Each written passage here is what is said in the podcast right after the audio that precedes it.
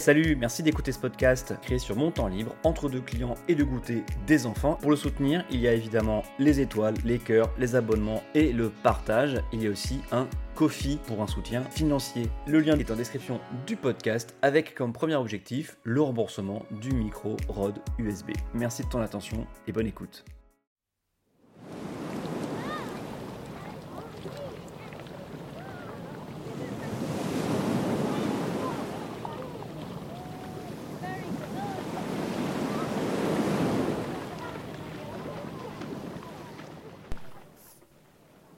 Vous avez déjà fait campagne?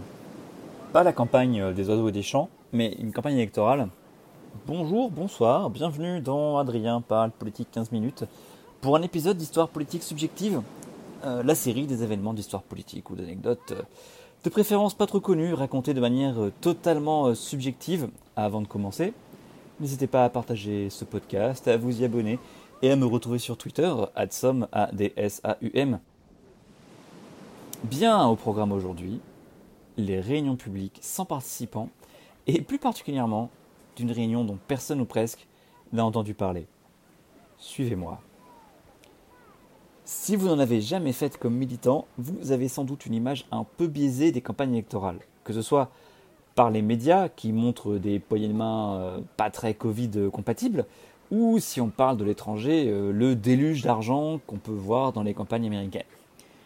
Pour vous, la campagne électorale, c'est surtout les relous qui donnent des tracts au marché, tracts qui finiront écrasés entre les tomates, les poireaux et euh, les tranches de jambon de Paris. Ou alors, c'est les témoins de Jéhovah, pardon, les militants, qui sonnent chez vous un samedi matin pour discuter du scrutin de dans trois semaines. Ou encore, euh, plus récemment, c'est les SMS non sollicités, mais légaux, hein, reçus de la part des campagnes en pleine distanciation euh, sociale, mais rassurez-vous, par contre, le pli est pris et cette pratique va continuer, même pour la France, ça rentre dans les budgets qui sont très serrés légalement et le RGPD, vous savez, le règlement qui protège nos données, eh bien, euh, ce RGPD est maîtrisé maintenant par les prestataires qui vendent ces services. Bon, mais parlons sérieusement. Parlons des campagnes locales, les campagnes des petits partis, des petits candidats, les campagnes des soutiers, des sans thunes, des sans équipes, vous les sans grades, des, des sans moyens quoi. Sans aucun moyen, si ce n'est la conviction d'avoir raison et aussi euh, comme bagage son énergie militante, l'huile de coude et le manque de sommeil. Et je vous garantis que ça constitue la majorité des militants politiques qui font ainsi loin euh, des paillettes et même à une époque où on ne pouvait pas frimer sur Twitter à coup euh, de selfies euh, tract en main. Et arrêtez de faire ça d'ailleurs. Par pitié, arrêtez ces selfies par centaines de distribution de tracts. Ça suffit là, faut, faut, faut arrêter maintenant s'il vous plaît. Oui, bon, parce qu'au rang des outils gratuits, il y a désormais les réseaux sociaux. Mais l'histoire dont je vous parlais en 2007, les réseaux sociaux, ça n'existait pas. Personne n'imaginait en plus faire campagne sur un Skyblog ou, euh, ou Orkut. Hein. T'es un vrai si t'as connu Orkut. Hein. Bon dia aux ex d'Orkut. Bon, un site web, un blog gratuit, euh, Overblog ou une autre plateforme euh, faisait éventuellement l'affaire. La Ségosphère, les militants numériques de Ségolène Royal et de Désir d'avenir pour la présidentielle, eux, ils avaient popularisé l'usage du forum, mais c'était pas accessible à tous et il fallait une masse critique qui n'était pas accessible aux campagnes locales. Il y avait aussi par contre, les vidéos sur Dailymotion, hein, oui, oui, Dailymotion, hein, pas trop YouTube encore. Et euh, c'était français alors Cocorico. Mais les usages de la vidéo en ligne étaient encore fort réduits, on, tâtonnait quoi. Il restait donc euh, les bons vieux tracts euh, au marché ou au RER, e les tracts dans les boîtes aux lettres, les réunions d'appartement. Hein, vous demandez à un militant ou un sympathisant de réunir des amis et voisins pour une réunion en petit comité. C'est assez efficace comme méthode, il faut, faut le dire. Et les réunions publiques, le graal de la campagne. Une réunion où tu peux réunir tes soutiens et faire de belles images. Sauf que justement, eh ben, il faut des soutiens, des équipes. Bref, j'ai le souvenir particulier d'une réunion terrible en 2007 pour les législatives. Dans la huitième circonscription de Seine-et-Marne, elle a été redécoupée depuis pour euh, les législatives de 2012, mais elle existe toujours. Le candidat des Verts, Antoine, avait monté tout un sujet façon euh, Al Gore de Marne-la-Vallée pour animer des réunions publiques. On sentait à peine du succès d'une vérité qui dérange, hein, si vous vous souvenez, un inconvenient truth. Et avec PowerPoint et tout, schéma, liste, il lui manquait que l'élévateur. Son idée n'était pas stupide en soi. Plutôt que d'inviter les gens à rencontrer un candidat dont ils n'ont absolument rien à foutre, le candidat d'un parti qui en plus s'est éclaté à la présidentielle précédente, eh ben, il vaut mieux proposer du contenu. Euh, je vous résume la pensée d'Antoine. Moi, ils ne me connaissent pas. Ils s'en foutent les gens de ma gueule de candidat vert en costume Célio. Pourquoi ils viendraient perdre une soirée? Non, on va parler de changement climatique et d'actions locales concrètes sans forcément évoquer un programme électoral. Ce fut couronné de succès et nous avons refusé du monde à la série de réunions, une par ville de la circonscription, sauf les petites villes.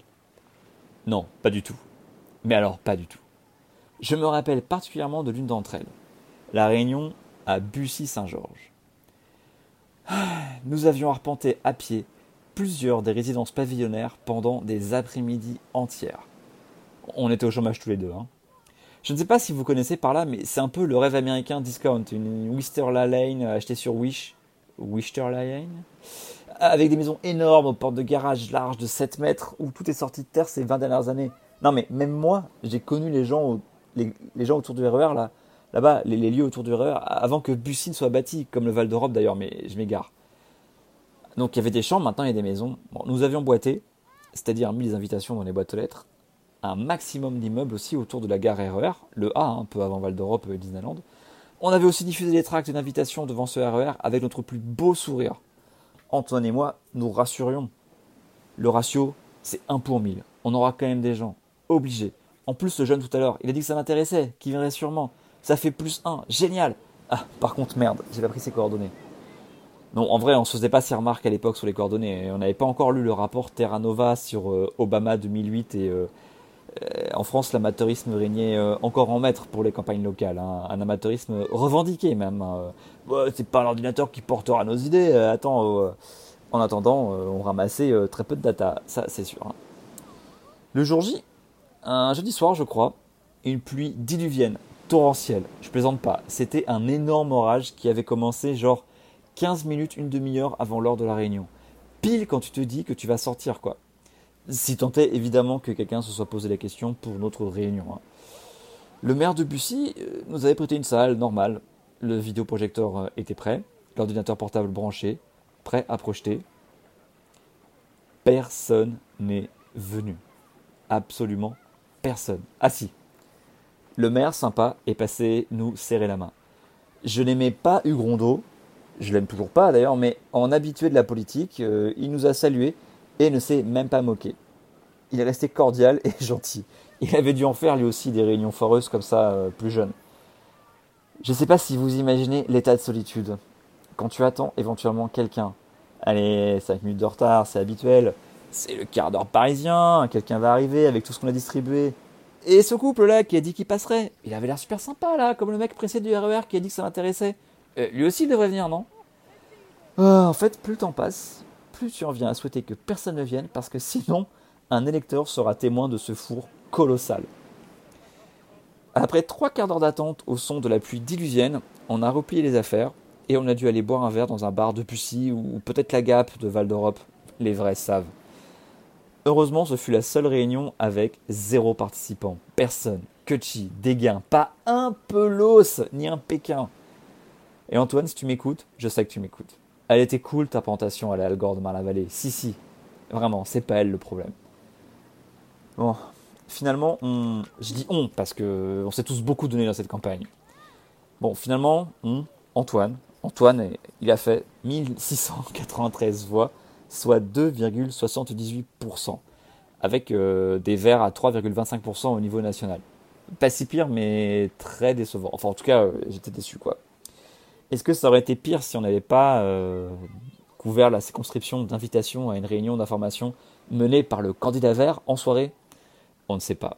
C'est la glorieuse incertitude du sport, de la politique.